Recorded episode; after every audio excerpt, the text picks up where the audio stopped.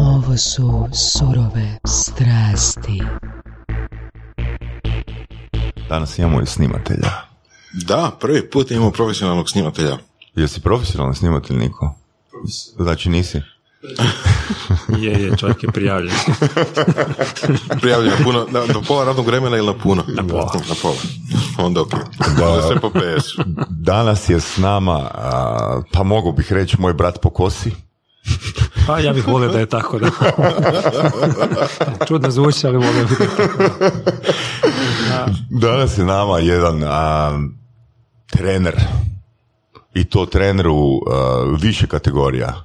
Jel da?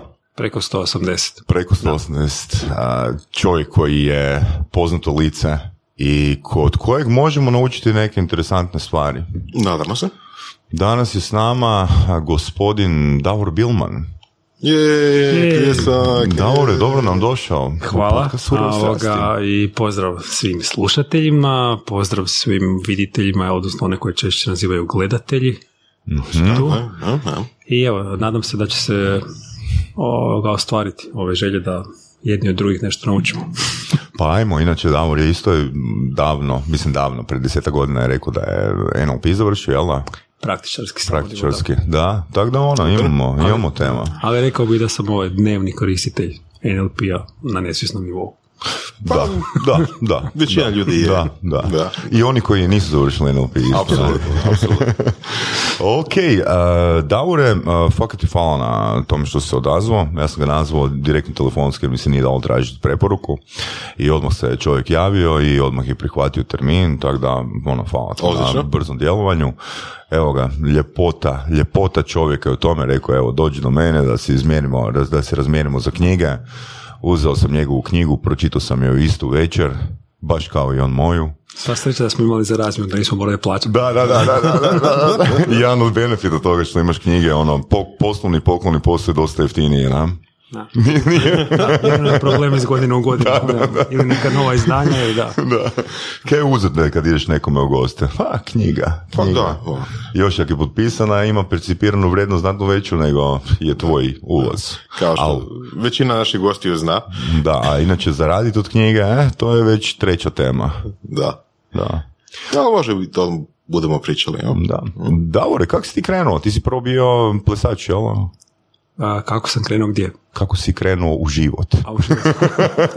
Kao vrlo mlad. Da, rodio sam se kao mali, sam rasao, rasao. A, kako sam krenuo? Pa sad ovisi šta, ovoga, što se smatra početkom. A, prvih 14 godina do, do srednje škole sam živio u Novskoj. Mhm. Za one koji ne znaju, Novska je malo manje mjesto, stotinja kilometara istočno od Zagreba. Mhm. A, I onda kad sam u srednju školu, znači sa 14 godina došao u Zagreb, onda bih rekao da sam krenuo u svim pogledima i u svim smjerovima. I kad si prepoznao svoju strast? Za Za što? Ti nama reci, koliko strasti imaš? ovih e, surovih ili ovih drugih. Svih. Svih. Svih. svih. Imam, gajim dosta strasti a, i onda je to dosta izazovno nahraniti te, te strasti. Mhm. I vremenski i energetski i na drugi način. Koje su to? Koje bi top 3 izdvojio? Pa ne bih možda rekao top, top 3, ali ono, među naj, najvažnijima ne bih nužno rangirao, a, bih naveo sigurno ples i želju za učenjem u zagradi druženjem s ljudima. Ozbiljno? Najozbiljnije. Cool. Pa dobro, to je zapravo povezano, na? Pa mislim da da. Mislim, Jel' da no? je nekako- Ako plešeš u paru ili grupi, da. Ako plešeš samo, da ne. Ovaj dio sa druženjem, da. Da, interesantno.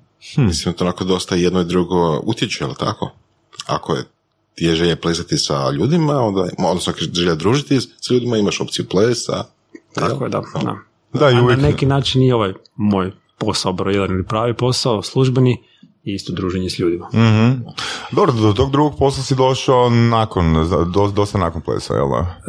E, da, do dru- 2006. 2007. tak nešto se... A, da, 2000 2006. Mhm. Kraj, kraj 2005. Prije toga sam radio a, u prodaji automobila. Znači, bio sam prodavač. Piše u knjizi. Piše u knjizi. Piše u knjizi, Odnosno, nosi, da mi se budem- moja, da- nosi mi se moja boja od Davora Bilmana. Nova friška. No, prodao je, e, to mi je, inače, oprosti, oprosti što se ubacujem, meni, po mojim kriterijima, najbolji primjer koji si dao u knjizi onaj žuti koji ti je obećao da Donosi. će da donosi novac i otišao u salon a, ovoga Do. pokrane. U salon do. To mi je I donio, ono, i donio je wow. novac, ali ne I donio da, novac, da, da. Znači radio kao prodavač automobila. a, radio kao prodavač automobila i u, u tom nekom, ja bi nazvao, a, životnom spletu životnih okolnosti, možda bio relativno nezadovoljan ili neispunjen s tim poslom, a tada nesvjestan toga i slučajno mi je kolega koji se bavi ovim poslom, koji radi kao trener, rekao, e, jedna firma traži trenera i traži nekoga sa znanjima iz autoindustrije. Kao, zašto se ne javiš? I ono, tako sam se javio. A, ima još nekih drugih motiva koji su malo onako a, sebični i osobni koji ne bi spominjao jer sam želio nešto dokazat. A, ovoga, Nije bilo više para u pitanju. ne, čak nisu toliko ovoga pare Ok, bile, ok. pare nisu problem jer ih nema, tako da pare, pare nisu bile uopće problem u to vrijeme, ali sam recimo došao iz kod nas u to vrijeme najveće firme u Hrvatskoj koja se bavi auto, auto djelatnošću u malu firmu od dvoje ljudi za koje nikako nisam ni svojim roditeljima, a kamoli nekom drugom uspio objasniti što zapravo oni rade i čime se bave. Ali dobro, mislim, jesi mogao preživjeti ili dobro živjeti od, od da si se samo plesom bavio?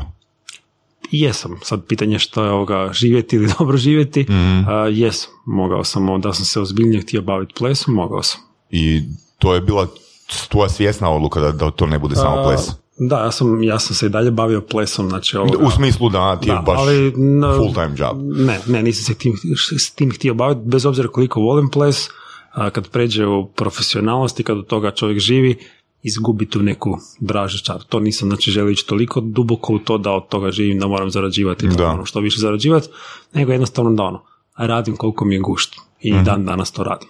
Jel ti se nekad prije u prošlosti dogodilo da si u nečemu stvarno guštao, da, da, da si se zasitio toga i da ti je prestalo biti strast? Da. Ok, ok, ima poveznica. Pa ima poveznica, mislim da to normalno, više manje ljudi isto tako razmišljaju. Ono što im je strast da ostaje, da im ne bude ono posao, jel? Jel, To je Da, zato ti i ja, Borac, ne želimo da, da surove strasti budu biznis ikakav, jel da? Pa za sada. Da, za Tako sada. izgleda. Da. Da, da. Sasvim nam je ok to baviti se, bavit se honorarno. Da, mislim 15, da Samo 15 tisuća kuna po epizodi, jebem u sunce. bez PDV-a. Da. Koliko plaćamo ovoj studiji? Da, mislim da to u, u svakoj djelatnosti osjeti se ta granica kad neko nešto radi sa strašću, a kad je to baš ono, što ne znači da je nužno profesionalizam loš, ali puno teže održati neke, neku razinu osobne motivacije ako je to baš samo striktno biznis. Znači, zadovoljavaš svoju potrebu za druženjem danas i u plesu, koji ti je hobi, više manje, jel da? I u svom poslu prodajnog trenera. Apsolutno, znači što sam rekao da mi je da mi je, da me pokreće, to je to druženje s ljudima i u poslu broj 1 i u poslu broj 2 ono, stalno sam okružen ljudima, nekad čak mi dođe i da, ono, da ne želim biti okružen ljudima, ali vrlo kratko. Mhm. Da se odmorim. Mm, Da. I, a, a sadržaj, jel te sadržaj privukao? U smislu ono, uh, tih uh, komunikacijskih vještina? Ne. i Ne? Ne. Ozbiljno? Najozbiljnije. Isuse, Ovo je fakat interesantno. E, ne, e, ob- ono, objasnit ću zašto. Možda naravno sadržaj je dio- Tehnike i te- to, ne, da. ne, ne, te- za, mene, za mene su tehnike nešto drugo od sadržaja. Ok, ajmo razlučiti. Da, Može. kad kažem sadržaj i općenito, znači a, bavljenje mojim trenerskim poslom, a, kao trenera radim različite treninge iz različitih područja, različitog sadržaja. A, m, za mene je puno važniji od sadržaja na treningu, puno važniji neki ishod, odnosno što ćemo postići ili što će se promijeniti. Tako da ako tu moram se negdje svrstati, više sam onaj tip koji će radije riješiti jedan mali, ali konkretan problem ili situaciju, nego teoretizirati od početka do kraja. Mhm. To je moj pristup. Jedno pitanje, ono, trenersko, s obzirom da si u, u dva okvira uh, trener, mm, je li ti ili nije a, pomoglo razumijevanje metodike iz plesa u, u podučavanju ljudi drugog sadržaja? Apsolutno je i jedno i drugo, znači još mi je više pomoglo znanje o ljudima, Mhm. trenersko znanje u učenju plesa. A u smislu a, dovođenja ljudi na viši nivo razumijevanja, znači brzine kojom oni usvajaju, da ili ne? N- U plesu ne. Znači ono što pokušavam i u nekim a, blogovima koje pišem u plesu, pokušavam ljude osvijestiti koje su razine, odnosno nivoje učenja, svjesno, nesvjesno, isto tako svaku vještinu, jer ples je vještina. A, pa neki to kuže, a nekima je to jednostavno previše došli su se samo zabaviti da neko kaže sad sa ovom nogom naprijed i to je to. U biti, htio sam, htio sam ono u biti možda pitat, mm, a kada znaš koji je proces učenja u jednom okviru, kao konkretno znao si prije nego si postao prodajni trener, to u plesu, je li ti to ono, uh, ta, ta, ta spoznaja koju si imao prije, da, da znaš razlučiti korake, konkretno na što mislim, ako netko napreduje do određenog nivoa u plesu i ne može prevozići taj nivo, ti sa svojom širinom, sa širinom svog iskustva u tom okviru, siguran sam znaš određeni broj međukoraka koji toj osobi dat da osoba probije taj okvir. A, Da, da? Da, da, da. i, sigurno ok. to, i sigurno to koristim i sigurno to i nesvjesno koristim, Mhm. ali hoću reći da želja ljudi, pogotovo u plesu, je puno manja da to svjesno osvijesti, puno manje ljudi razmišlja taj način. Ono što moram pojasniti, znači ja se nekad bavio latinskoameričkim i standardnim plesovima ili takozvanim sportskim plesom, Mhm. što je nešto potpuno drugačije od ovog čime se bavim danas, takozvani ovaj social dancing ili Mhm. društveni plesovi, gdje je u principu glavni motiv ljudi da se dođu rekreirati, ispuniti tu društvenu komponentu zabaviti i da poslije idu na parti. Mhm. Znači to nije natjecanje, a, to nije učenje, nego ja bih rekao provođenje slobodnog vremena u ugodnom društvu i najčešće muzika ta koja vodi u neko stanje, a Mhm.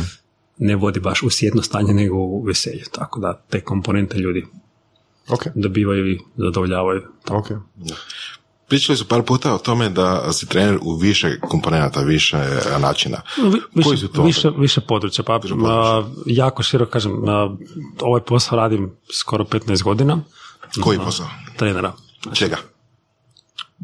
A ako to moramo definirati čega, onda zato što imamo meke vještine kod nas. Kako kažemo, jedno područje je komunikacija, drugo veliko područje je prodaje, Aha. a treće ja zovem leadership i E, super. a leadership odnosno vođenje, a sve to je jako ovoga Mhm. povezano i nemoguće jedno bez drugog, bez trećeg. Znači, da li ima jedna radionica koja sadrži sve te komponente ili su to različite radionice s Ne, različitim ne, ne, komponentama? s- različite radionice Znači, različitim razlučene komponentama, da. Da, A da. Moje omiljeno područje, odnosno ono što je moje autorsko i što je u knjizi je a, teorija osobnosti, odnosno ne teorija, nisam izmislio teoriju osobnosti dao izmišljeno, ali metodu kako, Mhm. tu teoriju, odno- kako tu teoriju osobnosti sprovesti u praksu, odnosno u nešto što može biti realno korisno Mhm. i brzo. Mhm. A, kad si se odlučio na pisanje knjige Skener osobnosti? Odnosno na temu skenera osobnosti. Da, na pisanje knjige sam se odlučio prije cca dvije godine.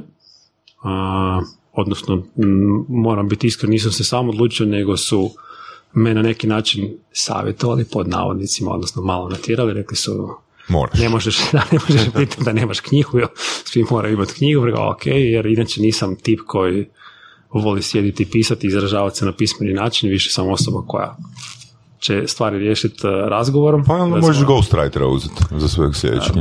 Da, malo izazov što ovoga, da, treba naći takvog ghostwritera da koji... Znaš da meni niko ne vjeruje da sam ja napisao knjigu. Ja sam toliko puno pričao o ghostwriterima 2011. 2012. godine da mi niko ne vjeruje, osim Vorasa. Znaš zbog čega mi Voras vjeruje da sam napisao knjigu?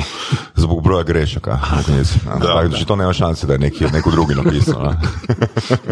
E, da, je to. Da, Tako da, ovaj, da, ja sam svoju sam napisao od, rije- od riječi do riječi ovoga, nekoliko puta pročitao, lektorirao i još uvijek imam pogrešaka. Ali to je Ali ok, normalno. znači, prvi put napišeš samo ono za, da znaš kako je to otprilike, jel? Kad te neko pita kako je pisao knjigu, onda znaš, jel?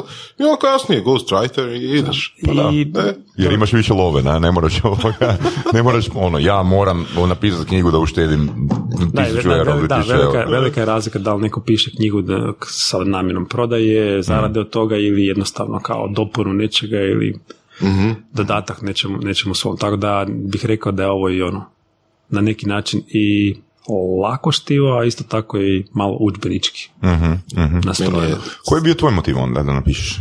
A, moj motiv je bio da prije svega dam neku, uh, ajmo reći, uh, znanstveniju koliko je to moguće, iako ništa od ovoga nije znanstveno dokazano, a potvrdu o ovoj mojoj metodi a, koju propagiram i da jednostavno ljudi koji možda neće imati priliku a, ili vremenski ili financijski pristupati mojim radionicama vezano na ovu temu, da mogu na evo, dostupniji način Kako. NLP, jesi skužio ove obrazce koje je iskoristio, koje su pretpostavke ove rečenici bio? Ljudi koji možda neće naći vremena da prisustvuju mojim radionicama na dostupniji način, na bome, bome, dobar si A ni sam ne znam da sam to Dobar si. Fine pretpostavke, na, u rečenici. Um, zanimljivo da se baš spomenuo da kao to ništa nije dokazano, jel? I sad, um, recimo ja mogu podijeliti svoje nekako mišljenje o toj cijeloj temi, pošto sam ja već dugo vremena, uh, mislim, moj background je inženjerski u principu sa afera, informatika i jedno vrijeme sam dugo brijao na znanstveni pristup i mislim to je ono što na kraju krajeva i, i smisao fakulteta, bar tehničkih znanosti ili tako nečega. Dok nisam upoznao Sašu, jel? I onda a, sam zapravo skužio da ako nešto funkcionira, jel? Um, ne mora nužno biti objašnjeno do kraja, jel? Bi se složio s tim? Apsolutno, to je, to je os- osnovna stvar.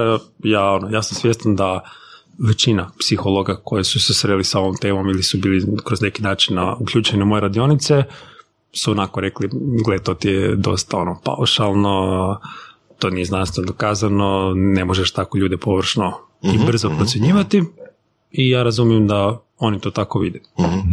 Mislim, u principu dana psihologija se puno o- ovisi i oslanja na statistiku. Ako, ne znam, 20.000 ljudi promatramo i postavimo nekakva pitanja ili nešto tako, pa onda i grupiramo neke grupe i tako nešto, što, ok, fajn, super, divno i krasno, jel? A na kraju krajeva, um, za neke interakcije za neke on- ono osobne stvari možda je nešto, možda postoji lakši način, jel? Možda postoji neka ono, na primjer lakša klasifikacija ili tako nešto. I ono fascinantno mi je cijelom tom području koliko puno ovisi o promatraču, odnosno o onom ko interaktira, jel, na kraju krajeva. To ja bih baš da pričamo malo o tom skeneru osobnosti, mislim da bi i Davor, um, je, kažem, pročitao sam knjigu, Uh, svaki, ovako, možeš ti ukratko reći koje imamo uh, boje, A, mogu, znači samo još jedan put da, da, da samo još jedan put da, ovoga, a, da pojasnim ljudima, jer kad mm, ljudi vole ovoga obično ono, napadati prije nego što čuju neke stvari, znači ja nisam izmislio tipove osobnosti, niti sam ovoga, ono, ustanovio prvi nešto, nego sam se samo nadovezao na one teorije koje su se meni činile logične od starogrčkih mislioca, od e, elemenata, da ne kažem oni koji proučavaju horoskop ili gledaju stvari, e, preko Hipotra, Hipokrata i sad u zadnje vrijeme a, puno, lj- puno ljudi je pobilo razne razne teorije, ima istih ovakvih teorija sa istim bojama, ima istih teorija sa različitim bojama, sa tri tipa, osam tipova, 16, četiri, a, i ja bih rekao da se to sve vrti oko neke iste stvari, samo je pitanje možda, koliko ko razumije ili želi nešto vidjeti. Ono što je meni se svidjelo kad su mene prvi put učili po tom principu tih boja, crvene, plave, žute i zelene, uh, bilo mi je sve, kao prodavaču govorim, znači kao prodavač automobila sam čuo taj trening i bilo mi je sve super, uh, do trenutka dok nisam došao na svoje radno mjesto i ja s punom, o, puno ono, entuzijazma, super, jedva čekam da mi dođe crveni ili žuti, znam koju boju treba provat. I onda si razmišljam, a kako ću stvari znati? Crveni i žuti ne mogu mu dati kao što su meni dali da popunim 26 pitanja, šta sam više manje ovo, pa da onda znam, he, gospodin crveni, sad ćemo mi tako. I onda malo po malo me to frustriralo, živciralo i počeo sam na drugačiji način gledati ljude. I malo po malo onda sam vidio, aha, jesam, neko ko je došao sa velikim ručnim satom, nije takav i tako. Nije analitičan i nije informatički tip ili tehnički tip. Odnosno želi pokazati nešto drugo. Onda kasnije kad vidite da deset takvih ljudi sa velikim takvim satom, skupim, kupi automobil crne boje, sa kožnim sjedalima i želi ono što kaže full opremu, onda vidite, mhm, možda taj tip želi kupovati na takav način. Onda kad pogledate kako izgleda kuća od tog tipa, pa kad pogledate na kojem poslu radi, je da je Hercegovac. Dobro, to je sad, to je malo naš, to je naš malo stereotip, ali ok, možemo i na taj način gledati. Pa onda, pa da onda, š- onda odete malo dalje pa pogledate da možda njega, ne znam, supruga ili partnerica je takva i takva, pa zašto im nešto ide, ne ide, pa u koju školu išao i malo po malo se složi neki uzorak, koji naravno opet nije znanstveno dokazan. Ali, Ali onda možeš, funkcionira. ali možeš onda reći, e, čim vidim veliki sat, idem prema onom autu. Ne možeš. A, Ne mora nužno biti boja. Može biti, možemo sistematizirati ljude prema predmetima koje nose. a pa to ja, ja to zovem, u knjizi ja to zovem takozvani filtri ili markeri. Mhm. I u principu je stvar da što više ih možemo vidjeti i spojiti i uzeti više kriterija, veća je točnost procjene. Ok, koliko su kriteriji dosljedni? Ono, u kojem, u kojem omjeru bi ti rekao? Tipa od 10 markera, ono, koliko trebaš markirati, koliko trebaš čekirati tih markera da kažeš, e, stavljam te u kategoriju X. Da, ne, ne postoji Znam, to. znam, znači, dobro. nekad je jedan marker toliko, ono, toliko jak da i u knjizi objašnjavam kad vidite, ne znam, takav i takav uzorak odjeće, ne morate dalje tražiti. Sigurno je ta osoba prva po osobnosti te boje, odnosno tog, Mhm. tog tipa. Dok naravno, ovo drugo kažem, kao i kod govora tijela, nađite što više nekih uh, malih gesti koje potvrđuju to o čemu mislite. Što ih više nađete, to je veća točnost procjene. Kužim. Um, tu bih možda napravio neku paralelu s, NLP-em, um, di, di, di u NLP-u gledamo uh, konkretno kakav stav i kakvu neverbalnu komunikaciju osoba ima, da vidimo koliko je osoba, ajmo reći, dominantna ili agresivna. Ti bi O- o, to, isto. preveo sebi, to bi, ti bi to sebi preveo u crvene, je li tako? Ili ne bi? Pa, a, Ako se radi o dominaciji. A da, dominant, dominantno, agresivno, da, takav govor tijela bi preveo crveno. Ali da li je onda bitno ako osoba ima agresivan ili dominantan način ponašanja, kako je obučena, da... Je, apsolutno, znači, ovo kako je obučena, to je samo jedan kriterij. Naravno, i glas, i gestikulacije, i pogled. Znači, sve, to, sve to, čak i vokabular, izbor riječi. Mhm, Imaš neki primjer za izbor riječi? Imam, Možeš dati? mogu. pa recimo, ono što je karakteristično za a, inženjerski tip, nazovimo ga tako, znači strukturirani, odnosno plavi, to su ljudi koji vole koristiti stručne riječi, to su ljudi koji su načitani, znači koji će uvijek reći e, odgovor na to pitanje, a mogu dati nakon što napravimo sveobuhvatnu analizu, analiziramo sve parametre, pa ćemo onda donijeti zaključak. Mhm, mhm, ok. Ali kako to primijeniti, na primjer, na prodaju, na primjer, auta konkretno? Da li, da li sad, recimo, ono, recimo, znači da, da, da, će, da će svi ferovci kupovati isti model auta? Ne. A ne. A, e sad, priča je puno složenija od samo te četiri, Da, jasno, jasno, od te četiri boje. A, ono što volim reći, važno je naći koja je ta prva ili dominantna Ok. karakteristika osobnosti, a svi mi smo kombinacija sva ta četiri tipa. I tu je sad ta, zašto niko od nas nije jednak, Mhm. jer neko će imati možda, ne znam, a, 90% crvene boje, ali će odmah iza toga biti i zelen ili će biti plav. I onda je važno naći tu ja zovem prvu ili drugu, odnosno dominantne stvari, jer to su one koje najčešće govore na koji način kupujemo, kako komuniciramo, s kim se želimo družiti, na neki način što želimo biti. I to je jedan, jedan segment, a onda uz to za kupovinu konkretno je užasno važno da razumijem nečiji sustav vrijednosti. Mhm. Znači osoba koja je potpuno jednaka po osobnosti može imati potpuno drugi sustav vrijednosti i potpuno je sve drugačije. Da. E sad pitanje, je u biti dva pitanja. E, Prvo, htio bi da prije nego krenemo pričati o plavim, crvenim, zelenim i žutima, da čisto u par rečenica damo definiciju, a druga stvar, odnosno prva stvar koju sam htio spomenuti je, nije li sustav vrijednosti, e, odnosno razumijevanje sustava vrijednosti ono iznad bilo koje kategorizacije? A, ja bih rekao da je sustav vrijednosti vrlo važan i po mom, po mom iskustvu rada s ljudima a, čak više imaju ljudi osviješteno neku svoju osobnost nego sustav vrijednosti. A, ali za mene je osobnost ipak ta koja je neću reći malo važnija, ali malo više utječe. Osobnost podrazumijeva sustav Ono vrijednosti. što, ono što ja kažem, rečenica iza koje apsolutno stojim, ne mogu je znanstveno dokazati, ljudi se ne slažu s tim, ali to je da boje, odnosno osobnost ne možemo promijeniti, a sustav vrijednosti se mijenja tijekom života. Misliš? Da. Sustav da. Misliš da se esencija mijenja? Mislim da se sustav vrijednosti. Ok. A sad što je u tom sad što je- sustavu, što je sustav vrijednosti? sust- Da. Znači što mislimo? Da li mislimo generalno sustav vrijednosti ili mislimo sustav vrijednosti u određenom okviru? Znači, recimo, ako sam ja u poslu promijenio svoje vrijednosti, evo, jučer sam radio kao, ne znam, NLP trener, prek sutra radim e, kao predavač u školi. Jesam li ja promijenio sustav vrijednosti? Zapravo nisam, jer ako pogledam da mi je vrijednost podučavanje, i davanje drugima i druženje, prezentiranje, učenje, nisam, ja sam samo promijenio zanimanje. Ok, ali, ali u slučaju da mi je jedna od važnih vrijednosti e, zarada, Da, onda možda direktor kao, prodaje. kao NLP trener samostalan ću zarađivati više nego kao profesor u školi. Znači jednom i, dru- i u jednom i drugom sustavu je moja vrijednost da želim učiti, da želim pomagati Mhm. ljudima, ali možda mi za to želim zaraditi xy novaca ili yx novaca. Mhm. U tom slučaju se po meni tu promijenio sustav vrijednosti.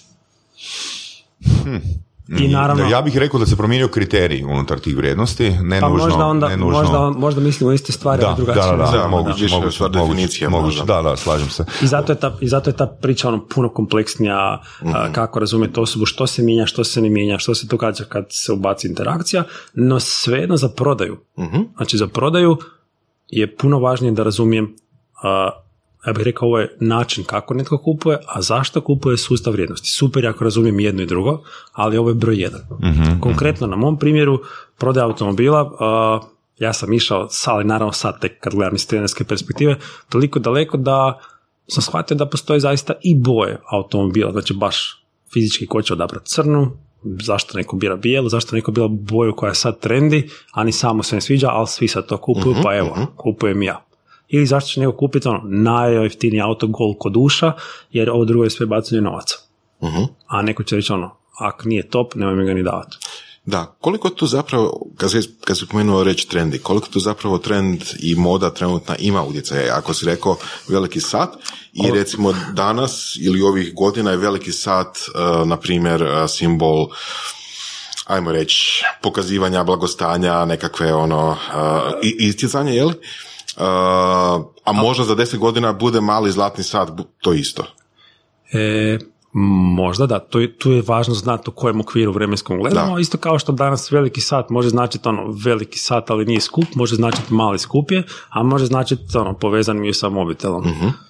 Imam smartwatch koji isto neko treba znati prepoznati, ali Da, da. Opet I to isto više ide u smjeru čisto razmijevanja cijelog uh, kulturnog Da, da, da, cijelokupno, okruženja. da, apsolutno, Da, da, da. super, super. Da. Ok, mogu to, mogu to prihvatiti. Um, daj, nam dati par rečenica, samo ukratko da, da prođemo kroz uh, plave? Mogu, znači samo da još jedan put pojasnim, Može. da bude malo, malo ovoga, malo čišće i jasnije. Znači, nema dvije jednake osobe kad pričamo o osobnosti i za mene nema 100% te točnosti. Znači, nikad popunim šest analiza, ovisi o trenutnom raspoloženju, o tome kako se ja vidim, jer dajem vlastite odgovore, tako da bih ja rekao, kad pričamo o ljudskoj osobnosti, znači ono, 0 i 1 ne funkcionira, negdje se moramo naći tu između. A opet s druge strane, ma, ja propagiram da je točnost ovog mog prepoznavanja kad dobro poznajete a, filtere, odnosno markere, blizu 95%, što mislim da je i više nego dovoljno da Kako. To izmjerio? je puno, da. Kako si to izmjerio? A, odokativnom metodom. Pa mogu ja reći odokativno da je postotak slušanja naših podcasta. Može samo pitati hoće ljudi vjerovati. Da, ja mislim, ali pazi, jer evo, evo ti recimo kad se Mislim se tiče odokativnoj analize, evo Voras pukne a, ovoga, anketu na Facebook a, o slušanosti surovih strasti, praktički svi naši slušatelji slušaju epizodu od početka do kraja. Ili su to oni koji, ili su to samo oni koji su odlučili izdvojiti vrijeme da riješe tu, tu, Da, tu da, anketu. da? Da, ali opet ovoga ne možete mi reći koliko je to u populaciji uopće. Tako je, tako je. To su, to su sad, to sad neke stvari, ali oni koji slušaju, slušaju.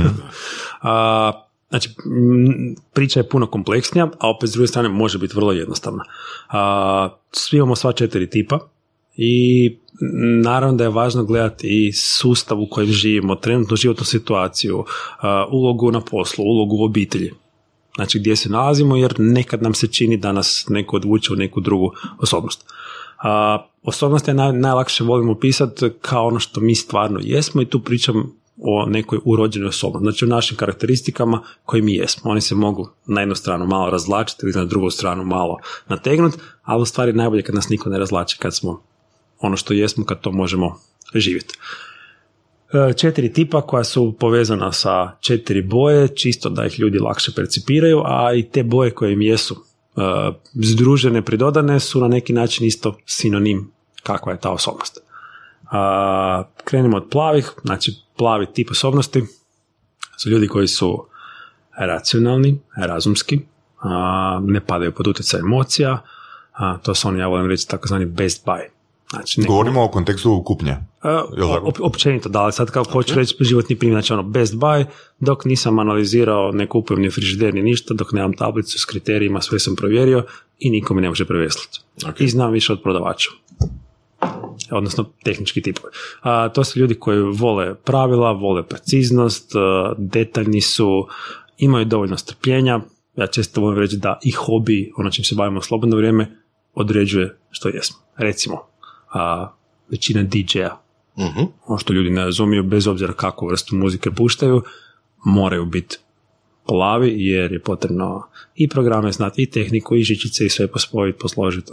To su ljudi koji kad odmotaju kabel, onda ne baca onu žičicu, nego znaju gdje je i opet je ponovo vrate nazad.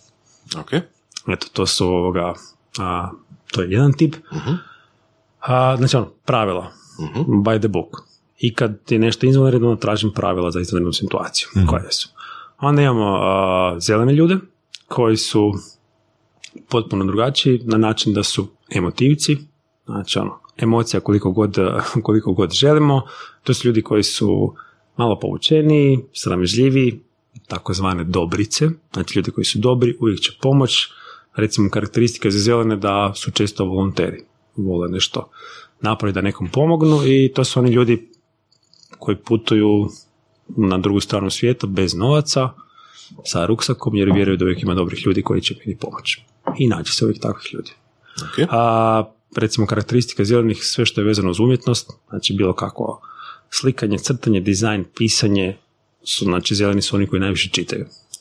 Pogotovo ovih emotivnih tekstova. Plavi isto vole čitati, ali stručnu literaturu. Znači, znanje. I zaboravio još nešto za zeleno. No, dopunit ćemo kasnije. A, Dobro, treba- kad budemo pričali o oblačenju, onda znači oblačenja. To su zeleni, znači onda imamo žute.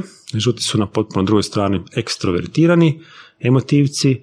A, možda će čudno zvučiti, ali žute ja volim usporediti sa, ako ste gledali one crtić trumfovi, to vam je ona, ono, ti dam, ti dam, ti dam, onako skakući veselo idu, to su ljudi koji su bezbrižni, koji su uvijek optimisti, kad god ih pitate kako će biti bolje, sve rješavaju po principu lako ćemo, vole kasnit, znači vole kasnit, nemaju baš osjećaj za vrijeme, ali su izuzetno optimistični, puno ideja, vedri, veseli, to su ljudi koji ne mogu bez ljudi. Znači to su ljudi kojima je život kavica. Ok. E, I crveni, znači crveni su ekstroverti koji su dominantni, ali realni. To su ljudi koji su vođe, žele biti uvijek u pravu, žele biti dominantni i jesu. Ne možete im prodavati maglu, žele e, racionalne stvari činjenice. I ljudi koji su ono, e, ljudi koji ostvaruju ciljeve. Nebitno kako, ali ih ostvaruju. Ok. E sad, znači idemo na skener osobnosti. A, u, osoba ulazi u, u, u, ne znam, autosalon ili nije bitno gdje, ajmo reći u butik. Dobro. I sad teta prodavačica u butiku pogleda od glave do pete i kaže Dobar dan. i kaže, i kaže dobar dan zelena U sebi, tako je. U da, sebi. Da, dobar dan. i kako ona slaže svoje ponašanje u skladu sa a, potencijalnom a, kupkinjom. E sad, znači, jed- jedna stvar je što točnije odrediti nečiju osobnost. Znači, još jedan put nema 100% točnosti, ali što točnije odrediti. Kad to znamo odrediti, a to je upravo ta metoda skenera osobnosti, onda dolazi sve ono što je davno izmišljeno, kakav način komunikacije takva osobnost želi, odnosno kako ćete najlakše pridobiti, što ne želi, ili možda koje prodajne tehnike funkcioniraju Mhm. na toj osobi. Ali kažem, to je znanje koje postoji već Ok, od davnina, ali- samo niko to nije uspio spojiti Ok, ali koliko, koliko kad kažeš skener, to je nešto uh, ekstremno brzo? Što znači skenirati ono? Je li to sekunda, je li to 10 sekundi? Pa recimo između, Minuta. između 3 i 10 sekundi. Ok, i odmah, reci. Je li to prvi dojam? Je li to ono kad uh, osobu prvi puta vidiš i kažeš da, izgleda mi agresivno danas? A bez, bez ovog danas. Dobro? E, to je prvi dojam, to jesu elementi prvog dojma, ali ne kao što svi mi imamo, ono, a imamo, on mi je ovakav ili on, ona mi je onakva, Dobro. nego znam što gledam. Ok. Da, da, da, dobro. Koliko se onda može utjecati na taj prvi dojam? Da li je poanta biti toliko treniran i toliko izučen da kaže da ti prvi dojam se slaže sa uh, ovom tehnikom? Ne. A, znači, nitko, ja garantiram da nitko na svijetu ko se bavi ovom temom, neću reći svjesno, ali ne radi nešto da bi se prikazao na neki drugačiji način. Svjesno govorim. Znači, kad je nauči to? Nesvjesno, da. Nesvjesno se sigurno želimo uskladiti sa načinjem oblačenja u našoj firmi. A, samo možda kad se želimo nekom svidjeti. Da, da, ali koliko neko ko bi koristio takvu tehniku, uh, odnosno što je cilj um, treniranja nekoga koji bi koristio takvu tehniku? Da mu prvi dojam bude točniji? A, da prepozna drugo. Znači, ja konkretno, ako ja dobro razumijem pitanje, da li neko sa znanjem Mhm. toga može napraviti drugačiji prvi dojam. Ne, ne, ne, može prepoznati uh, Mislim da mor- kužim drugačiji da. feedback pr- prvog dojama. Znači, ako ja imam prije čitanja ove knjige neka, nekakav prvi dojam o uh, nekoj osobi i sad da tu osobu ponovo prvi put vidim nakon čitanja te knjige, da li misliš da bi se moj prvi dojam promijenio? Ja mislim Možda, da bi. možda bi. da, a možda i ne. Mislim da je pitanje, mm, time ispravi Vorac ako, ako sam možda krivo interpretirao, znači ja bi to ovak postavio. E, imaš prvi dojam u komunikaciji s osobom, ali osoba se unutar komunikacije može mijenjati. E sad, što ako si ti osobu na početku komunikacije stavio u određenu boju i jednostavno zbog tog fokusa na tu boju nisi vidio druge elemente, druge e, markere koje ti pokazuje. Znači, hoću reći, da li može to s druge strane biti i ono, double bind, ono, neki, Može neki biti zamka. stvoriti zapravo može problematičnu biti, može biti situaciju. da. zamka, može stvoriti svrstavanje neke ladice Mhm. ili osuđivanje ili ono a, neke pretpostavke, ali to ako ljudi ne razumiju ovu metodu. Mhm, ok. Znači, ako ne poznam, da, apsolutno je to moguće. Mhm, ok. E, Dakle, e, to je samo, da li bi rekao, time ispravi ako, ako, ako sam e, pogrešno interpretirao, da, da, li, da, da li je to samo ono za, za onaj počet, da, da li je to samo za početnu smjernicu? Bi rekao da je tu najveći benefit korištenja skenera osobnosti. Ili? Tu je najveća prednost zato što je Da. to brza instant metoda. Mhm. Ali onda dalje je priča puno dublja od toga. Ok. Misliš li da netko, zanima me, ne, ne, ne, ne podbadam, nego zanima me, misliš li da netko ko se nakon tog prvog dojma, odnosno svrstavanja osobe s kojom komunicira negdje, misliš li da ta osoba može u tijeku razgovora pratiti opa, sad je prešao u žuto, ili opa, sad je prešao u zeleno? Može, ali još jedan nismo samo jedna boja. Da, da, da. Znači, stvari Dobro. se miješaju. Ok. Jer mislim ja mogu dati neko svoje iskustvo ono sa, sa osnovama sa osnovama NLP-a kad sam bio eh, NLP practitioner pa sam po, ostao začaran sa eh, onim tipovima vizualni, auditivni, kinestetički, auditivno digitalni, Lako. a nisam da, nisam shvaćao poantu toga. Znači ja danas kad krenem to učiti, ja kažem ljudi ne postoji vizualni tip, ne postoji auditivni, ne postoji kinestetički, nego postoji prisutnost. Ono što osoba eh, radi sada u ovom trenutku i ako se promijeni, znači prati proces. Nemoj razmišljati o tipovima. Ne? A ja kad sam bio practitioner, ja sam ono hodao po cesti ili sjeo bi u kafić i samo bi gledao, e, vizualac, e, auditivac, e, kinestetik. Mislim što je totalno pogrešno, opet treba ti određeno iskustvo i broj, po, broj pogrešaka koje napraviš da Naravno. shvatiš da to zapravo ne postoji. Da postoji jedino prisutnost. Ne? Ono što Ali, što naravno, netko ali markeri moraju postojati u tvojoj prisutnosti.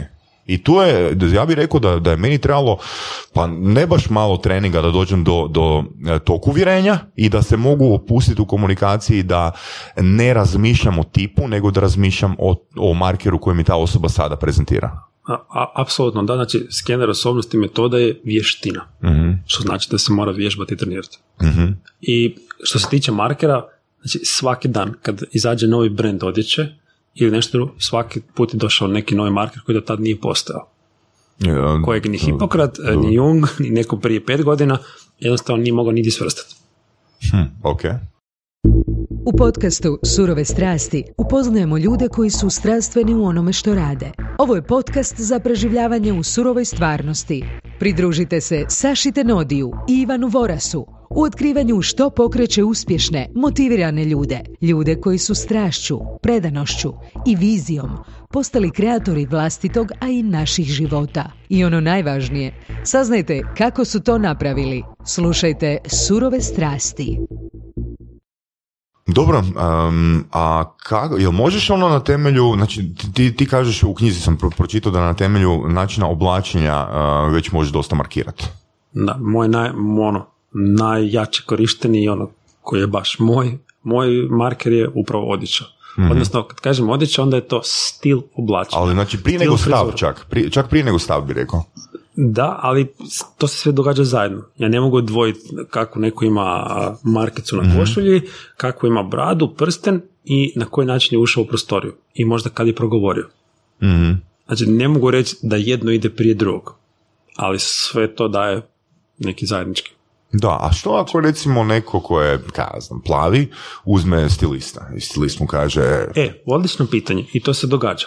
Znači, to je, za, to je ono zašto neko ko se bavi, stilisti, stilisti najčešće su u jednom tipu i misle da svi trebaju biti tako obučeni. Znači, kad pričamo o odjevanju, ne govorim je li neko dobro ili loše odjeven ili obuven, nego o tome da li to odgovara njegovoj osobnosti, da li se on dobro o tome osjeća.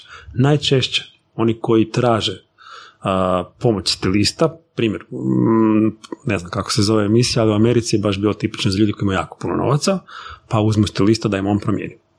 Ti ljudi su najčešće plavi tipi jer su analitični, na burzi negdje drugdje su zaradili novce i imaju jedan svoj tip oblačenja. Kad ih neko obuče od stilista, onda to je možda ono što se trenutno nosi, a njima to stoji kao ili tu jedan Da, dio koji znači nema. onda tu gledamo i stav.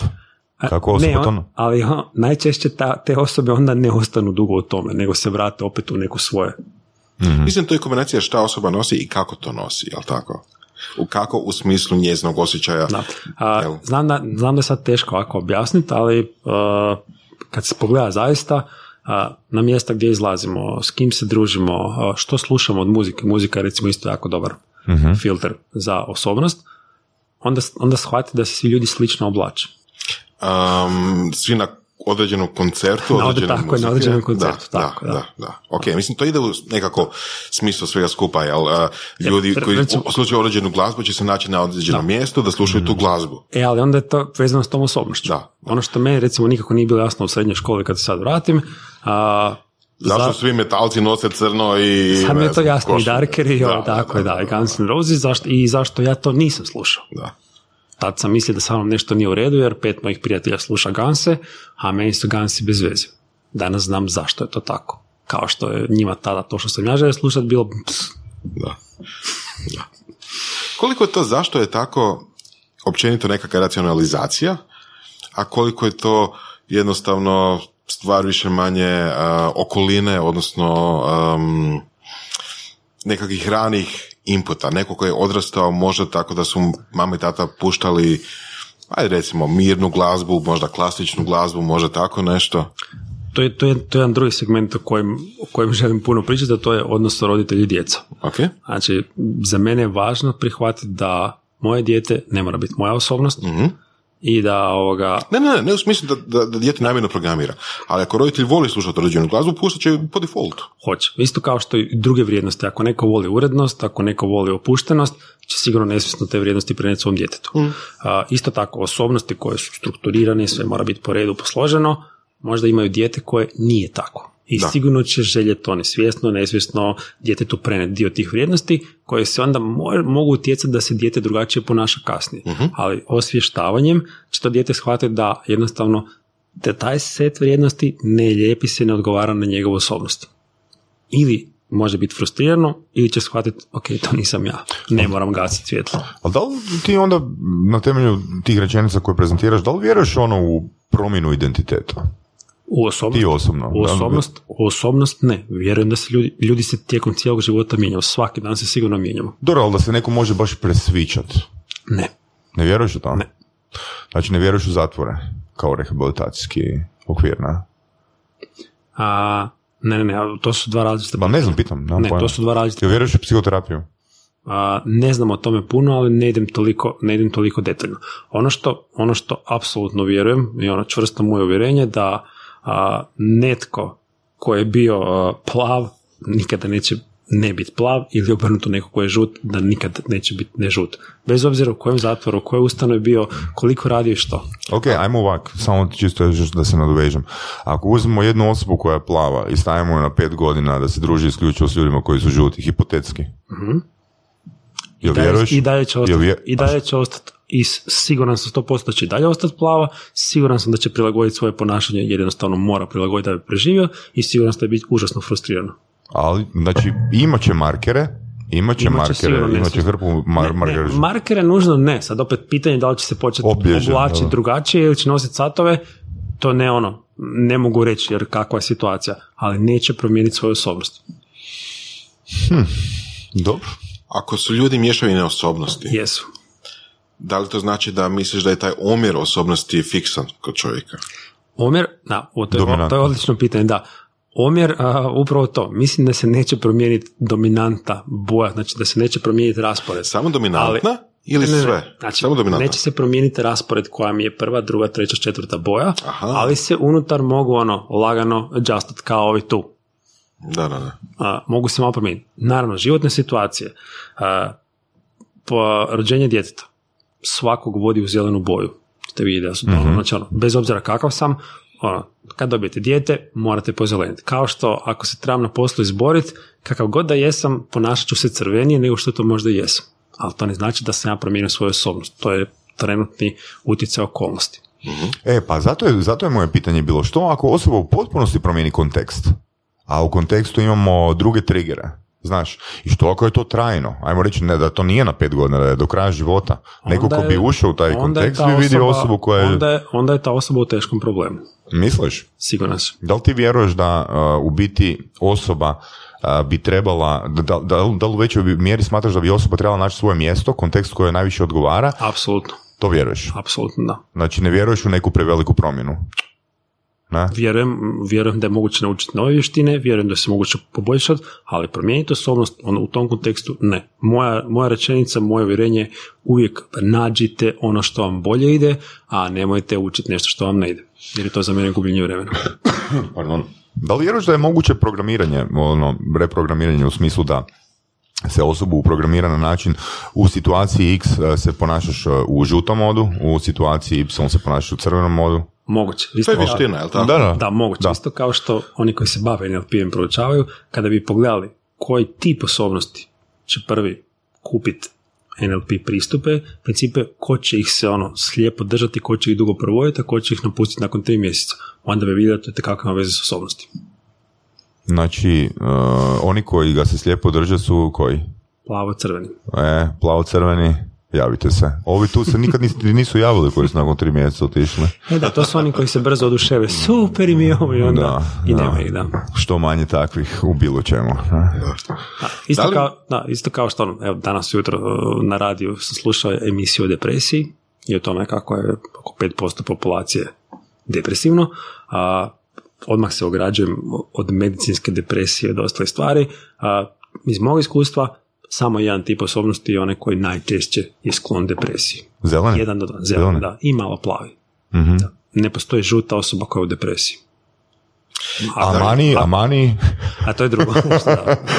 a čekaj, onda je znači kombinacija žuto-zelenog e, manična depresija, a? bipolarni poremećaj. A to, da, to je sad je drugo, da, da, da. Da, A, da, poremećaje osobnosti nemaju veze sa tipovima osobnosti. Da li, um, da li bi rekao da, da ono što si sad u ovih pola sata ili koliko već ispričao i stvrdio je apsolutno 100% tako ili bi rekao da je to statistički, znači tipa da a, ako si rekao da, da samo na- zeleni na, su znači- skloni depresiji, da, da to misliš baš doslovno svi zeleni, odnosno samo isključivo oni kojima je zelena dominantna su podložni depresiji ili je to misliš više kao pa da u većini ono 51% zeleni Znači, ajmo reći, ako je nekome zelena na trećem mjestu, jel ta osoba može imati depresiju? Ne može, a na drugom mjestu? Ma daj, može. Ma može. Može. A sad, znači, još jedan put, ono, treći put već ili ovo, nema 100% točnosti, a, nemam statističke podatke, a, ovoga, ali iz mog iskustva, kad kažem iskustvo, onda je to određeni broj prolaznik, polaznika koji su prošli moje treninge i ljudi koje sam upoznao a, u, u mom dugo- tom dugogodišnjem stažu kao trener. A, da, i dalje tvrdim da svako ko je u depresiji mora imati prvu zelenu boju. Ne kažem da su svi zeleni u depresiji, niti slučajno. Da, da, da, naravno. Ali da, sigurno. A čuj, nemam pojma, ja sam sad depresivan ovoga s takvim odgovorom. Ja želim biti, ja sam bio depresivan, bio sam depresivan, ne ono medicinski depresivan, ovo. Ali znači, hoćeš reći ono neko ko je crven ili ko je, no, da, ne, da, nikad ga ne mre oprat, ono, tjedan dana, Ne, onak. ne, može ga, ne, može, znači, pogotovo crveno-zelenog. Ok, Ok. Crveno-zeleni. ok. A, Znači, može, ali to ne može trajati dugo. Znači, to može biti, rasplaćam se, ljud sam, tri dana nigdje ne idem, ali nakon toga onda lupi šokom u stol, kažem idem. Dok zeleni može ležat šest godina u mračnoj prostoriji i pričati susjedima kako mu je tužno. Da. I Što nikako nema, ne, ne, a, naravno, a, što nikako ne znači da su svi zeleni ljudi takvi, to ni slučajno nemojte shvatiti. Da, da, da. Da. Kao što niko drugi ne može napisati dobru pjesmu nego zeleni.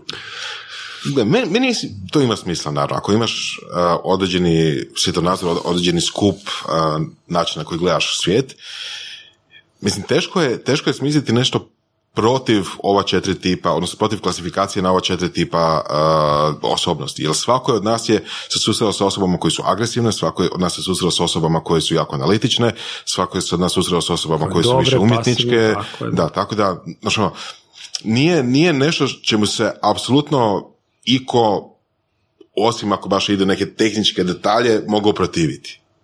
Jel da?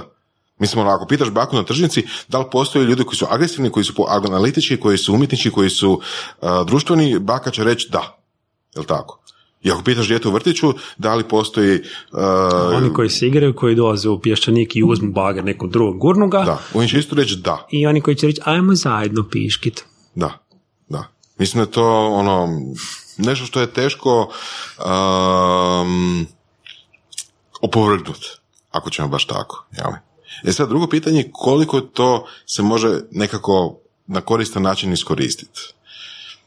Meni je super bilo kad sam na početku rekao, ako ti uđe crveni u trgovinu, da odmah znaš, ok, kako ćeš mu pristupiti, na koji način on kupuje, jel? jel?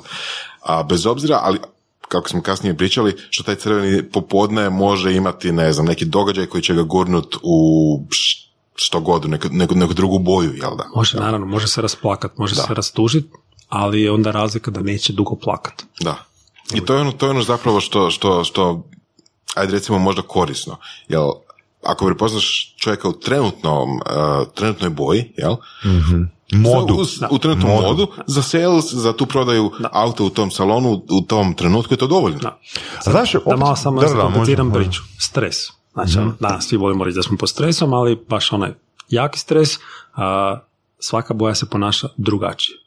I tu onda naravno se komplicira priča. Jesam nekog upoznao u stresnoj situaciji, je li nekom kupovina stresna situacija, razgovor za posao stresna situacija, ili sam ga upoznao onako kakav je. Da. E, dobro zapravo pitanje, dobro zapravo tema cijela. Da li misliš da neke boje reagiraju stresno na kupovinu, a neke ne? Apsolutno, svaka boja reagira drugačije na stres, ali upravo zato što ljudi kažu, aha, ne možeš znati jesam pod stresom ili nisam, točno, ali i kad sam pod stresom i kad nisam, samo u istoj košulji. Čekaj, čekaj, ali interesantno, da li smatraš da postoje proizvodi koji se kupuju iz, ne znam, moda žute boje u odnosu na neke proizvodi koji se kupuju iz moda plave boje? Da jedna osoba može se, može prema proizvodima A, zapravo... apsolutno postoje brendovi koji su takvi i to je ono što pišem tu. Znači, u shopping centru je ono što možda može biti ljudima a, realno zanimljivo. Ne postoji dućan u kojem možete kupiti proizvod, odjevni ili obuću za sva četiri tipa. Ok. Dobro, Maksimalno tri. Dobro. Razmišljam kako bi to izgledalo, ono, da li bi to imalo nekog utjecaja da, da bi ostavljalo dojam a, a, nefokusiranosti te trgovine ili... Ne, jednostavno, a, evo reću vam, reću vam jedan primjer.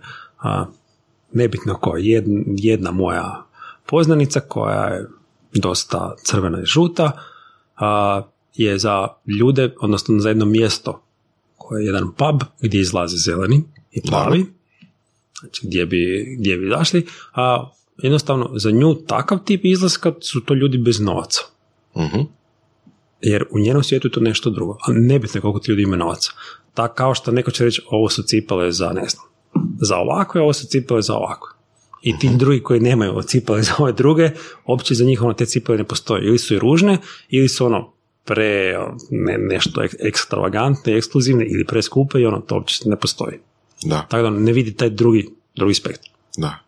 Mislim, upoznali smo goste i ono, pričali smo sa puno ljudi koji cijene brendove, koji cijene brand name, proizvode, um, skupe i tako nešto.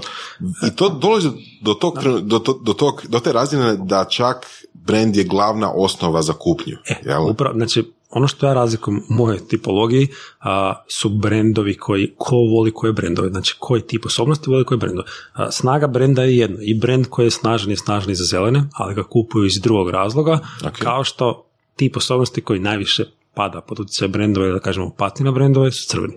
E, samo jedan komentar na to. Konkretno pričali smo s Borom Vujovićem iz Opereta, koji je odgojen da i educiran da se treba oblačiti u brendovima, zato jer to markira određene, emo, određene emotivno stanje, određena uvjerenja u glavi kupca. Da budemo možda specifičniji. E, košulja, kravata Tako i je. poslovna jaka. E, e sad, imam ja još klijenata koji se bave nekretninama, istu stvar mi prezentiraju. I znači, pitanje, ono- da, pitanje, to je nužnost da se u takvom poslu osoba, nužnost, ako želiš biti ono uspješan, percepcija. ne govorimo o nekretninama do 200.000 eura, govorimo o nekretninama iznad. Da. Znači, oni moraju brinuti oko e, markera koji šalju drugoj osobi, kako će ih druga osoba percipirati i to je, to je stvar odgoja u tim okvirima. Ne bih rekao da je to ono, ej, ja sad biram vozit e, taj auto, taj brand, ili ja baš biram ono, taj brand odjeće, nego sam došao u okvir i ljudi su mi rekli, daj kreni se oblačiti na taj taj način. Imat ćeš više uspjeha. A, ok, ja bih to nazvao, to je poslovni standard. To je kao što neko ko prodaje automobile, nekoga vidi u kravati o dijelu, nekoga vidi u polo majci sa brendom tim koji prodaje. I sad, tu kravatu i odijelo će neko vidjeti super profesionalno, neko će vidjeti uštogljeno. A to, to su tipovi okay. osobnosti. Kao što neko ko prodaje osoba za prodaju nekretnina agent, a se najčešće sreće možda sa jednim tipom kupaca koji ulaže u nekretnine ili koji može kupiti, ali primjer, i kad mu dođe neko zeleni, onda će mu prije prodati kuću zato što je vani japanska trešnja i ako je došao u kratkim kargo hlačama, nego ako je došao u kravati, jer će se automatski bolje s njim približiti. Odnosno, ono što želim reći, vrhunski neki nivo prodavača nekretnina bio takav da unaprijed zna procijeniti s kim ide na razgovor, na gledanje kuće, lokacije, prodaju i da se prilagodi. Jer zaista postoje situacije gdje će neko u kargo hlačama i kroksicama proći bolje i mhm, profesionalnije nego kad je došao u kravati. E, ali tu ima jedno uvjerenje, su dijelom ne fulot u tom okviru. Ha? Pa evo ja kažem, zeleni tip, zeleni tip osobnosti ne voli odjela i ne želi kupovati, kupovati takvih ljudi. I boji mm se odjela. Da, da, dosta onak se to čini zahtjevno, ono, znaš, edukacija o kupcu, googlanje, istraživanje, s kim ideš, ono, ogroman ormar. Da, da, volim, što se tiče samo, samo sekunde, kad smo već kod ove zahtjevnosti u prodaji, ja ono, kao što svi kažu, zlatno pravilo prodaje, prodaje drugom onako kao što bi ti želio da se tebi prodaje. A, ovo tu je zaista po meni najviša razina znanja u prodaji, da ja prodajem drugom onako kako on želi. A za to naravno moram znati prodavati, a moram znati kakav je on. Mm. Da. Nešto drugo mi sjetilo se, uh, sjetio sam se, uh, kad smo pričali o dijelima, kad smo pričali o dojmu i standardima profesionalnim. Palo mi na pamet, evo doktori. Kada neko dođe u, u ordinaciju i ako je doktor obučen standardno pod navodnicima, ako ima bijelu kutu, koja ima, ne znam, setoskop, nekakvi možda notesić ili tako nešto, i ako dođeš doktoru koji ima um, ajmo reći, možda zapravljenu kutu ili nema kutu ili je na, na, na, na radnom mjestu u, u, u, običnim hlačama, kakvim hlačama ili nešto tako to je jedno... Drastično ljudi imaju drugačije dojam prema... Ali to je jedna tehnika uvjeravanja. Autoritet se zove. To je razlog zašto neko reklamira glubac pastu za zube gdje piše, ne znam, doktor taj taj ili preporučila stomatološka udruga ili zašto tabletu za pranje perilice za posuđe reklamira čovjek u plavoj ili sivoj kuti. Dobro. To, to su za mene, to su neki drugi triggeri ili okadači, ali nemaju veze, nemaju veze super, sa ovim. Super. Koliko je onda stvar uh, prvo profesionalnog standarda i drugo navike? Jer ako doktor cijeli život nosi bijelu kutu i koju mu ono pripremaju svaki dan za njega i čiste i sve skupa i to radi 50 godina, koliko ćete utjecati na doktora da nosi ono bijelu čistu odjeću ili ne moram biti bijela, ali ono čistu formiranu odjeću ono po defaultu. A, dosta će utjecati, ali isto tako, postoje doktori sa istom tom standardnom kutom koja je, koji će ispod toga nositi potkošulju, košulju i kravatu, postoje će oni koji će nositi e, klompe sa rupicama, postoje oni koji će nositi kroksice, postoje oni koji će biti u japankama uh po ljeti i postoje oni koji će imati naočale bez okvira, koji će imati mali sat, ili neće imati sat. Ok, da, postoji puno, puno drugih elemenata koji se mogu ono, Isto kao što mijenjati, ljudima kad da. kažemo ono odijelo, za mene postoje četiri tipa odijela, odnosno četiri, četiri tipa osobnosti za odijelo. Dobro. Tako da ono, nije odijelo samo odijelo.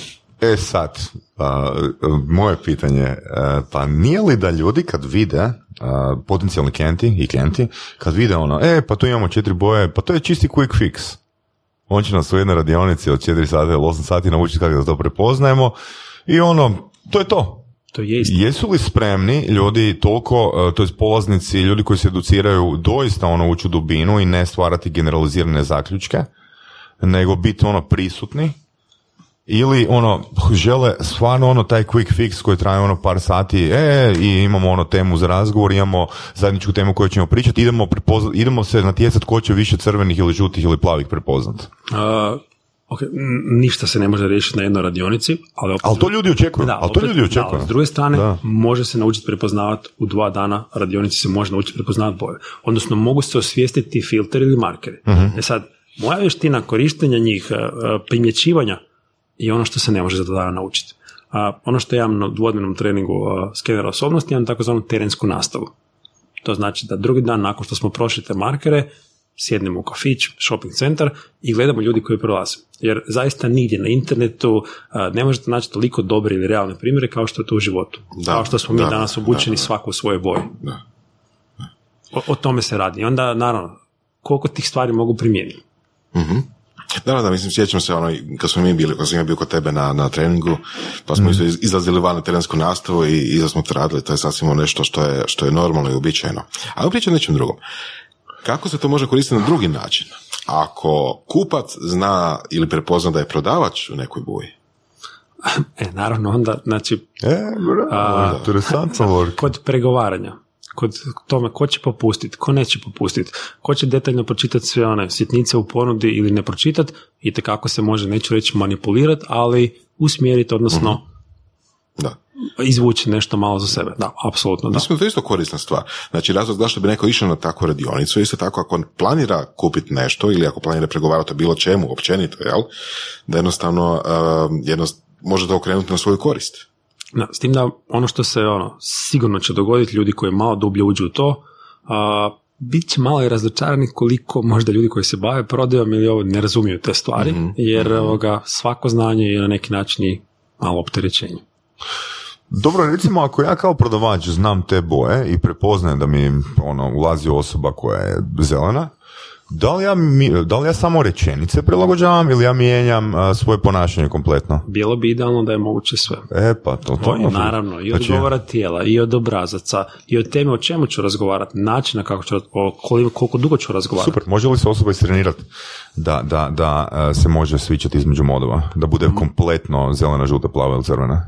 Može, ali vrlo, uh, to je jako zahtjevno. Evo, ja prvi od sebe polazim, ja zaista svaki dan treniram sebe i vježbam boje i ja, ja ono, znam što treba napraviti, ali pitanje je da li to želim i mogu.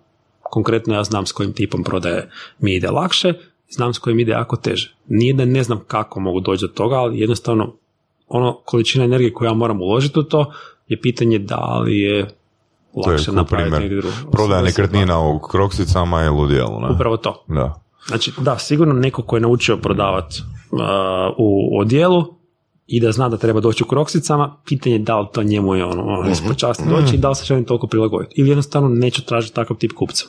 Mm, Da. Ok, a Ali recimo jako zanimljivo kod prodaje nekretnina, jer za prodaju nekretnina ja volim reći da je stvarno ono, vrhunac prodaje po vrijednosti, rijetko ko prodaje vrijednije stvari od onih koji prodaju nekretnine. A, male stvari poput toga, a, da li imam a, mramor, ili imam kovanu ogradu, ili imam više drva, da li mi susjedi vide ili sam zaklonjen. Znači tu dolaze osobnosti, što je kome važno. Koliko bi se moglo generalizirati da neke boje su sklonije ili antisklonije, odnosno, ono, odnosno bježe od e, nekih proizvoda koji su asocirani sa drugim bojama. Na primjer, e, spomenuo sam malo prije da neko koji je zelen, dominantno zelena boja, bi bježao od nekoga koji ima odijelo. Odnosno ne bi se slagao... Ne bježam, nego jednostavno to nije, nije ono automatski kršim onaj rapo Da, koji ne bi- njim. da. Ne osjeća se dobro. Ja ne nosim kao zeleni odijelo, onda mi Da li- drugi su čudni koji to nose. Da li bi to značilo da recimo da neko ko je na primjer zelen a, bi bježao od brenda na primjer čisto bez veze, evo, ako pričate o autima, ne znam, ono, Mercedesa ili tako nečega koji je asociran sa onima koji su možda crveno ili crveno-plavi. A, ok, prvo, danas brendovi automobilski nije situacija kao što je bila prije 20 godina da se točno znalo ko radi mali auto, gradski, limuzinu, ko radi i jeep ili nešto drugo. Danas svi jednostavno zbog globalizacije, zbog širenja, da žele svi uhvatiti što veći dio kolača, svaki proizvođač želi pokriti svaki segment. Odnosno će- Želi, želi, se. da, ali naravno da ne uspijeva. Da. Naravno da ne uspijeva. A opet sad da se krivo ne shvati, znači a, zeleni kupac, kad smo kod automobila, a nebitno o brendu, želi prostran, udoban i siguran automobil. Sad ako pričamo A plavi želi a, Naj- kockast, a, da, najjeftiniji prijevoz od točke A do točke B. E sad tu se možemo igrati, može se igrati da se kaže da, ne znam, neću nijedan brend navoditi, ali postoji brend Dobro. koji ima 90% plavih kupaca. dobro. postoji takav brend. Ali isto tako, ne znam, neki premium brendovi a, imaju najviše crvenih kupaca, naj, žutih i plavih, ali će se naći tu i tamo koji zeleni, jer možda njegov tata ili njegova, njegova mama Ok, uvijek- ok, uvijek normalno, da, da, jasno, jasno, jasno. Ali tipa, ako si zaposlen u tom brendu koji, koji je većina crveni, a, jel, a, po tome bi se isto tako dalo generaliz- generalizirati da očekuješ da dolaze samo crveni kupci i da želiš, na primjer, a, ti biti u tom obrazcu, odnosno barem To, da je, je treba to bi bilo njima. pametno, da, znači to je sad već analiza i prodajna Mhm. strategija, ako mi dolazi 90% crvenih kupaca, da, bilo bi mi lakše ako sam na istoj valnoj duljini kao i oni. A nema veze s novcima. U kom smislu? Novci imaju itekako veze s osobnosti. Postoje točno osobnosti koje će imati novce i osobnosti koje neće imati novce. Ok. E, dobro. Jel su, jel, jel, jel to jaka poveznica po tebi? Novci i osobnost? Da. Jel bi rekao 51% plus Da, da, sigurno. 100%? Da. Da. Da, možete s velikom vjerojatnošću predvidjeti ko će imati više novaca, ko će imati manje. Uvijek naravno postoje iznimke tehnologije, e, rok zvijezde i ovo, ali to su iznimke. Ali generalno da. Možete čak predvidjeti koliko je novac nekom važan. Ok, da li je to isto na temelju ovoga što smo rekli kao niko, niko se ne bi bunio, odnosno uh, ako Niko, pitamo- samo, ako niko pitamo- samo snima, niko se ne buni uopće. da, ako pitamo bakicu na tržnici, da li će, šta ja znam, umjetnik biti bogat? Jer ako, da li, ako pitaš baku na tržnici, imaš um- unuka koji crta, hoće on biti bogat. Bakica na, na tržnici će reći, pa vjerojatno neće. Jel se to radi o tome? A, znači, on je da, zelen, on je da, umjetnik, Da, ja ću isto, vjerojatno ja ću isto vjerojatno reći neće, osim ako ne upadne u neku e, digitalni dizajn tehnologiju ili nešto drugo. Da, postoje, ra- postoje ono, izvor od kud zeleni, odnosno umjetnici, mogu imati puno novaca. Da, opet ali pitanje je da, šta znači puno novaca i da li one žele, naravno, pitanje statistike. Da, da, da. Evo, ajmo, ajmo konkretno. Um, česta tema prodavača i prodajnih trenera je closing. Evo, baš jučer sam odradio nekih 40 prodajnih poziva i, i uh, pričao sam s nekim profesionalnim prodavačima i kažu da imaju probleme oko tog closinga. A može pitanje što im je problem? Ba, Mislim, što znači imati problem? Problem Zaključivanje konkretno ugovora. znači da, da im cijeli proces je, im je emotivno ok, ali kad dođe do tog closinga promijeni im se emocija. Kao Ono. kupcima, kupci se promijeni ili Ne, njima je to njima, teško? njima Njima kao to teško. prodavačima. Znači sve onaj informativni dio, bla, bla, do cijene i do trenutka kad trebaju komunicirati, odnosno kad trebaju komunicirati do kad treba sjesti uplata i slično. E sad, znači kako zatvoriti određenu osobu. Uh, U svojoj knjizi, opet ću se vratiti na onaj primjer, uh, si spomenuo, uh, pa bih rado da za svaki tip malo prokomentiramo kako bismo napravili closing.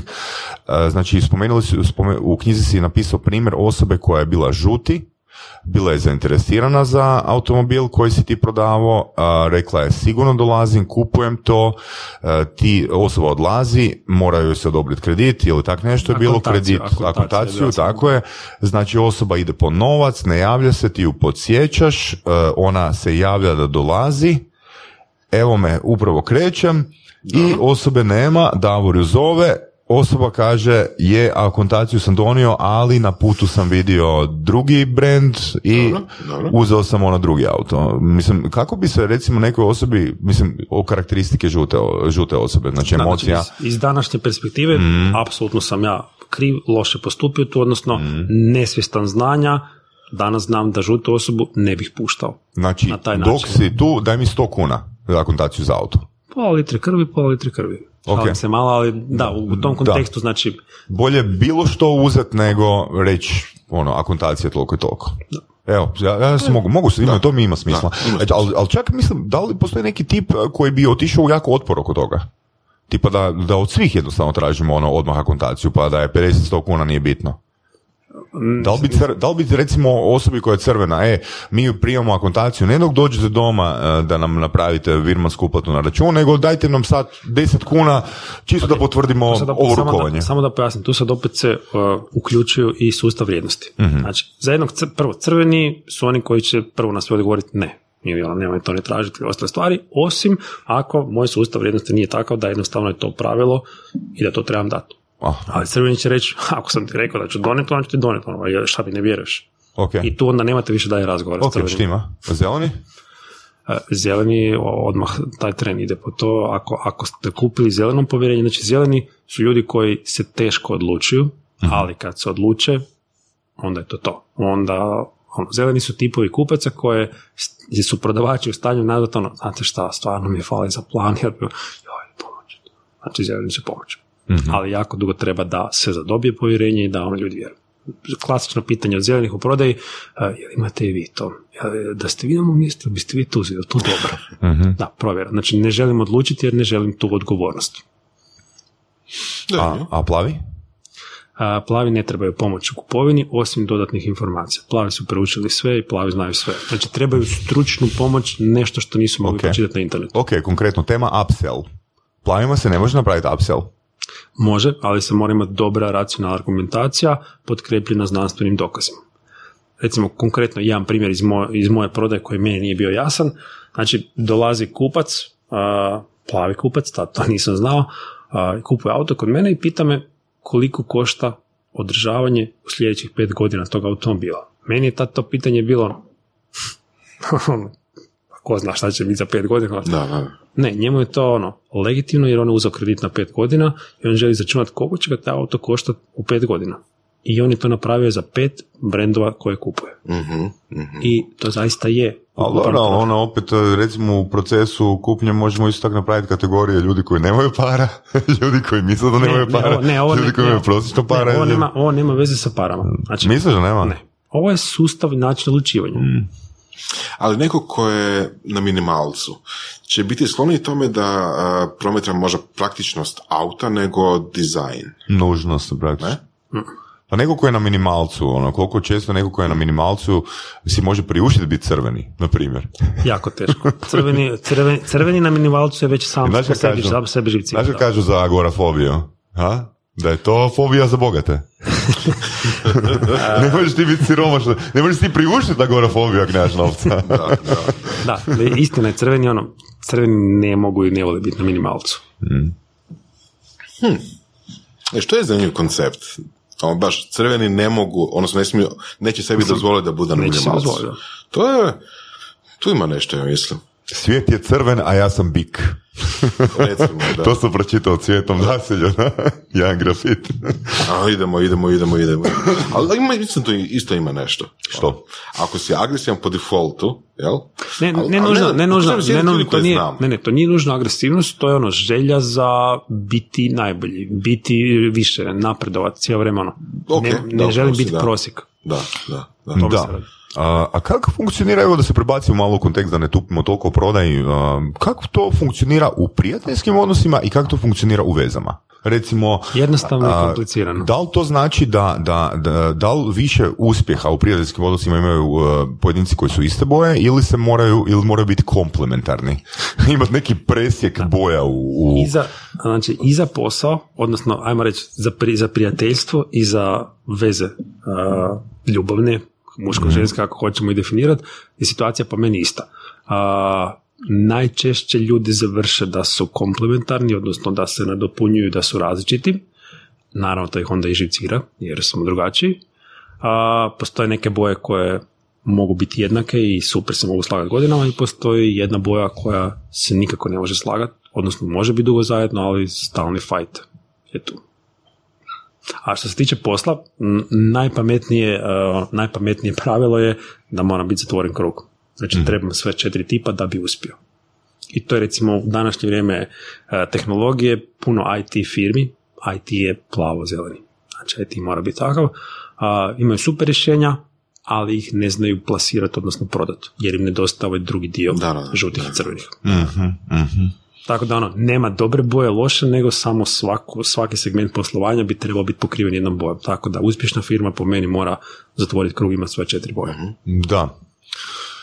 Vi ste čak i zapošljavali, odnosno zaposlili ste jednu osobu prema boji. Jesmo. Hm? Kako izgleda taj proces? Znači, vi tražite osobu s određenim karakteristikama i ono, kako, jel možete kroz tekst, ok, rekao si za plave, da se može kroz način na koji formira rečenice. Ne, znači sve ovo što pričam, naravno, mi kad smo imali intervju za razgovor, znali smo kakav tip osobe tražimo. Mm i prvu stvar koju smo procijenili, naravno, osim formalnih stvari iz formalnih obrazovanja, jezika i znanja, vještina, iako to na neki način i možete provjeriti ne, osobnost je vrlo jednostavna jer smo odmah gledali. U 15 minuta razgovora morate čuti i riječi i način kako osoba reagira, a opet onaj broj jedan je odjevanje. Ono što danas jako puno pomaže su društvene mreže, profili, danas u svakom možete vidjeti jako puno slika. Znači ono što ja učim ljude na treningu je da kad pogledate nečiji profil na društvenoj mreži, morate moći znati od toga što ljudi objavljuju, koje situacije, što vam žele pokazati, svaka boja on želi nešto pokazati. Ajmo, evo, fakat me interesira, što želi žuta boja pokazati? Žuta, žuta boja želi pokazati, čak sam je pripremio. Samo da. U jakri, u Ajmo sistematizirati. Ima jedna, ima jedna rečenica. Uh, žuti žele pokazati zabavu i ludost. Znači, žuti su oni koji uh, se ne žele hvaliti, ono, gle, mene bio tu i tu, nego vidi mene kako mi je bilo dobro. Evo, mi se ubili, mi, mi se razveselili, ja divljam na moru, ja sam negdje tu. Zabavu, znači želim pokazati da mi je zabav. I žuti su oni koji imaju najviše postova, odnosno najviše stvari.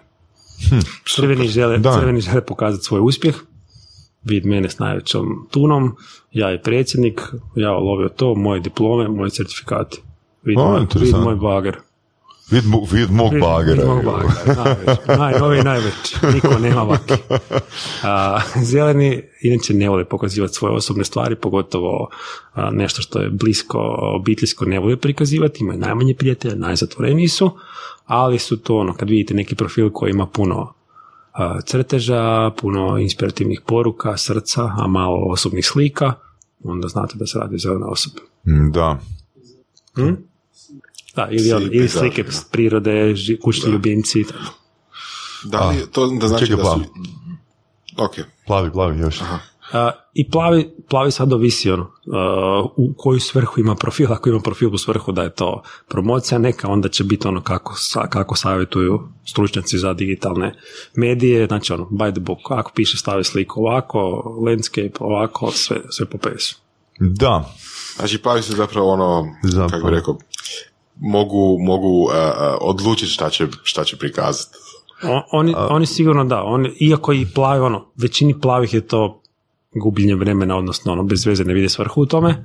Ali sad si rekao jednu bitnu rečenicu po meni, znači opet zavisi koja je nekom svrha određenog profila.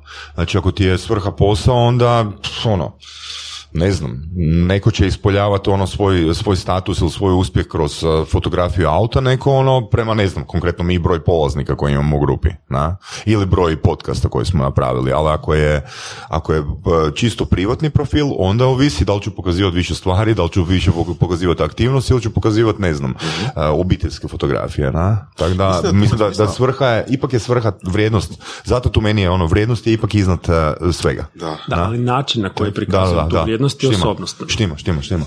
Trebalo bi vidjeti, mislim da to ne daju van, odnosno da nije javno objavljen podatak.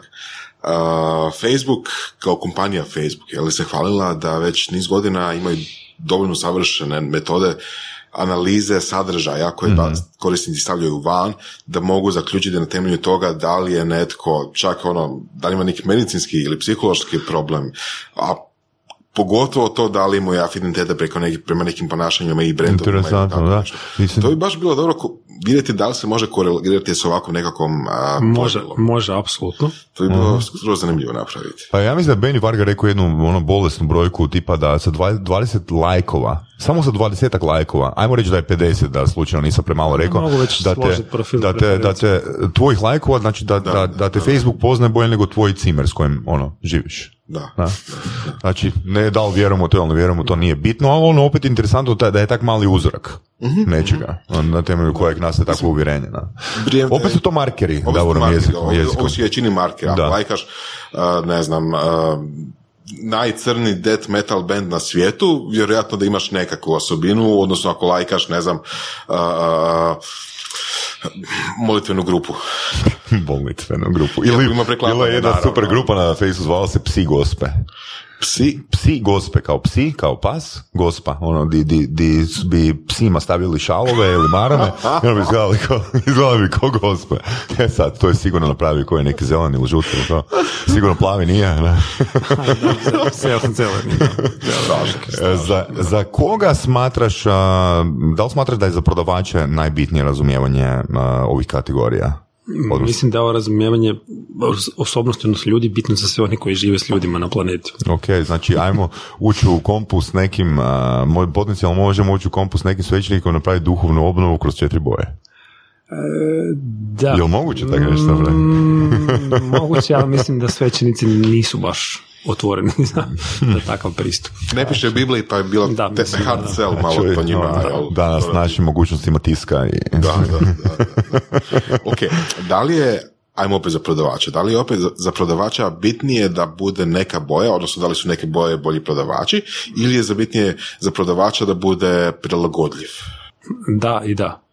A, e sad, A, Oboje je idealno, da, a? posto- da, a, ja kod prodavača razlikujem kategorije ili vrste prodavača. Da? Govorimo li o prodavaču, prodajnom savjetniku, prodajnom stručnjaku, znači nije svejedno da li čovjek prodaje projekt, da li prodaje tanker, a, jel prodaje stvari na kiosku ili radi na benzinskoj pumpi i neko od njega očekuje da napravi najveći upsell, da proda najviše dodatnih stvari. A, da li prodajem kuće, da li prodajem automobile, to su ili osiguranje, to su tipični savjetnički poslovi. Znači, točno se zna kakav tip se najbolje snalazi u tome. Što ne znači da Dobro, neki drugi pošteno, tip da. neće ostvariti bolji rezultat. Ali ti ljudi, odnosno takav tip osobnosti će biti najprirodniji jednako najmanje pod stresom. Ok. Što je recimo sa perfekcionistima u nekom području, umjetnosti konkretno, kad već pričamo a, znam osobno par ljudi koji su umjetnici i koji baš ono teže perfekcionizmu, su mi nekako bilo da- te, teže istovremeno perfekcionizmu i tome da budu najbolji. Da, to, Ajde, to je znači tako. jedna Što je kombinacija boja. perfekcionizam je karakteristika plavih, a težiti najboljem je crveni. S tim da nekad perfekcionizam može dolaziti iz crvene boje, A čovjek je umjetnik. da, jer je jednostavno zelen. on želi, da, on želi biti najbolji saksofonist ili najbolji nešto drugo, ali i crven. Aha. A perfekcionist u smislu želim najkvalitetniju muziku, želim biti dobar, želim ovo, to su plavi. Plavi ljudi vole kvalitetu. da li to znači da su, fakat, jel možemo tako izgeneralizirati izgeneralizirati da su super zvijezde isključivo crveni, gotovo isključivo? Ne, apsolutno ne. A jel možemo reći da super, među super zvijezdama definitivno nema plavih? A ajde primjera tri super zvijezde. Pa ne znam, ono, Ja znam jednu Jel, plava, evo, jel, možda. jel Steve Jobs bio super zvijezda? u biznisu da, da. Da, da, zato pitam o čemu govorimo. Da, da, da. Da. A, naravno, show biznis sigurno će biti najmanje plavih. Mhm. A, u nekom drugom biznisu će biti puno plavih. Mhm. Da, ali baš da je plava dominantna. Jel bi rekao za Steve Jobsa, pa Steve Jobs je crveni po, po, po. Ne, Steve Jobs je prvo plavi. Prvo plavi? On je kombinacija plave, crvene i zelene, ali prvo plave. Na temelju perfekcionizma.